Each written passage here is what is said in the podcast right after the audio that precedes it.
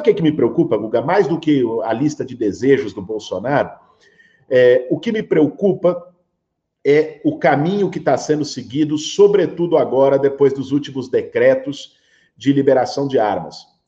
Os decretos do Bolsonaro, é, assinados logo depois da eleição do Arthur Lira na Câmara, justamente para não ter um questionamento do parlamento, em jogo combinado com o Arthur Lira, esses decretos são gravíssimos. Gravíssimos. Pouca gente está se atentando para a gravidade disso. E não é simplesmente pela questão do debate de segurança pública, se armas dão segurança ou não. É, esse é um debate que precisa ser feito. Eu tenho convicção, e aliás, dados de pesquisas internacionais mostram que mais armas na sociedade não são garantia de mais segurança, muito pelo contrário. Né? Os Estados Unidos têm uma média 25 vezes maior de homicídio por arma de fogo do que é, os demais países ricos e os Estados Unidos têm uma liberação, uma flexibilização muito alta de armas. Mas o debate aqui é outro. O Bolsonaro está fazendo isso é, para armar o seu exército privado, para criar uma milicianização da política. Um dos, dos decretos permite que um CAC, que, que é uma, uma categoria de colecionador, atirador e caçador, são os CACs, que é, uma, é um, uma coisa fácil de se obter com laudo psicológico e uma aprovação formal, clube de tiro, essas coisas. Os CACs podem ter até 60 armas. Uma pessoa pode ter até 60 armas. Isso significa. Você montar, pegar um, um cara desse, um gogoboy de academia, bolsominion de clube de tiro. Um Daniel Silveira. Um Daniel Silveira da vida e permitir que esse cara monte sua milícia privada, que pode ir lá um dia e meter 60 armas e atacar o Supremo, o Congresso, os partidos de oposição, os movimentos sociais, quem ele não gosta, qualquer um.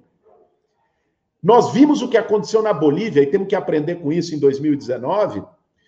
No final de 2019, tem um golpe da Bolívia que foi um golpe totalmente atípico em relação ao padrão dos golpes latino-americanos que era dado por quartel. Era lá o tanque na rua e tal. Foi assim que deu golpe no Brasil, no Chile, na Argentina, o exército dando golpe. O golpe na Bolívia, em 2019, não foi um golpe das instituições, do exército e tal, foi de milícia. Milícias armadas se organizaram e tomaram a casa do Evo, botaram fogo na casa da irmã dele, sequestraram o parente de ministro, botaram terror, quase mataram o Evo Morales. Se ele não saísse do país, tinha morrido, provavelmente. Fizeram isso, criaram um caos no país, o exército e a polícia ficaram aquartelados porque eram coniventes com o golpe miliciano e depois só chancelaram. E a milícia fez o trabalho sujo. O Bolsonaro está criando condições para um golpe miliciano no Brasil se ele perder as eleições de 2022. Alguém acha que o Bolsonaro vai perder as eleições de 2022 e vai baixar a cabeça e para casa e passar a faixa presidencial para o sucessor? Isso, assim, não, não, não, é, não é o Bolsonaro, olha o Trump. Nos Estados Unidos, que tem instituições mais consolidadas do que as nossas, olha o que o Trump fez. O Bolsonaro é um arremedo de Trump piorado.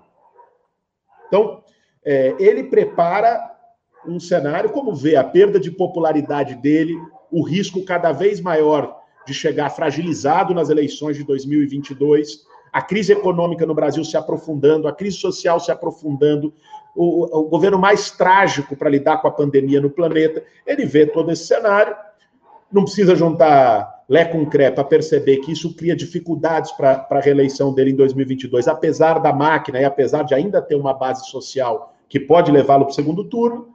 É, mas ele pode perder a eleição. Aí vai falar que foi fraude da urna eletrônica, porque não teve voto impresso, e blá, blá, blá, blá, blá, blá, e vai, e vai atiçar os milicianos lá, o pessoal de clube de tiro e Daniel Silveira e companhia, para ir para a rua meter bala. Esse é o risco que está em jogo neste momento. Esse golpe está sendo fabricado agora, aos olhos de todo o país. E é muito importante que a gente tenha uma unidade do campo progressista, do campo democrático no Brasil, para denunciar e buscar barrar essa atrocidade. Que bom ouvir isso de alguém como você, Boulos, que eu acredito que foi o político de esquerda que mais entendeu a importância desse discurso mais amplo, que realmente abraça essa ideia de proximidade com outros progressistas dentro da esquerda, que entende a importância de comunicar-se com jovens, de utilizar as redes sociais. Inclusive, queria aproveitar o espaço aqui E queria pedir lá para o, o Carlos Lupe, para quando ele for gravar lá o Café com o Lupe, ele pelo menos agradecer a você pela inspiração do nome do programa que ele criou, né? ele criou lá o Café com Lupe. E, não, mano, eu, não vou, eu não vou pedir direito autoral, não, Carlito. Deixa, é, é de uso. Uma, uma, coisa que dá certo tem que ser conhecimento comum da sociedade. A gente socializa o nome, não tem problema, não.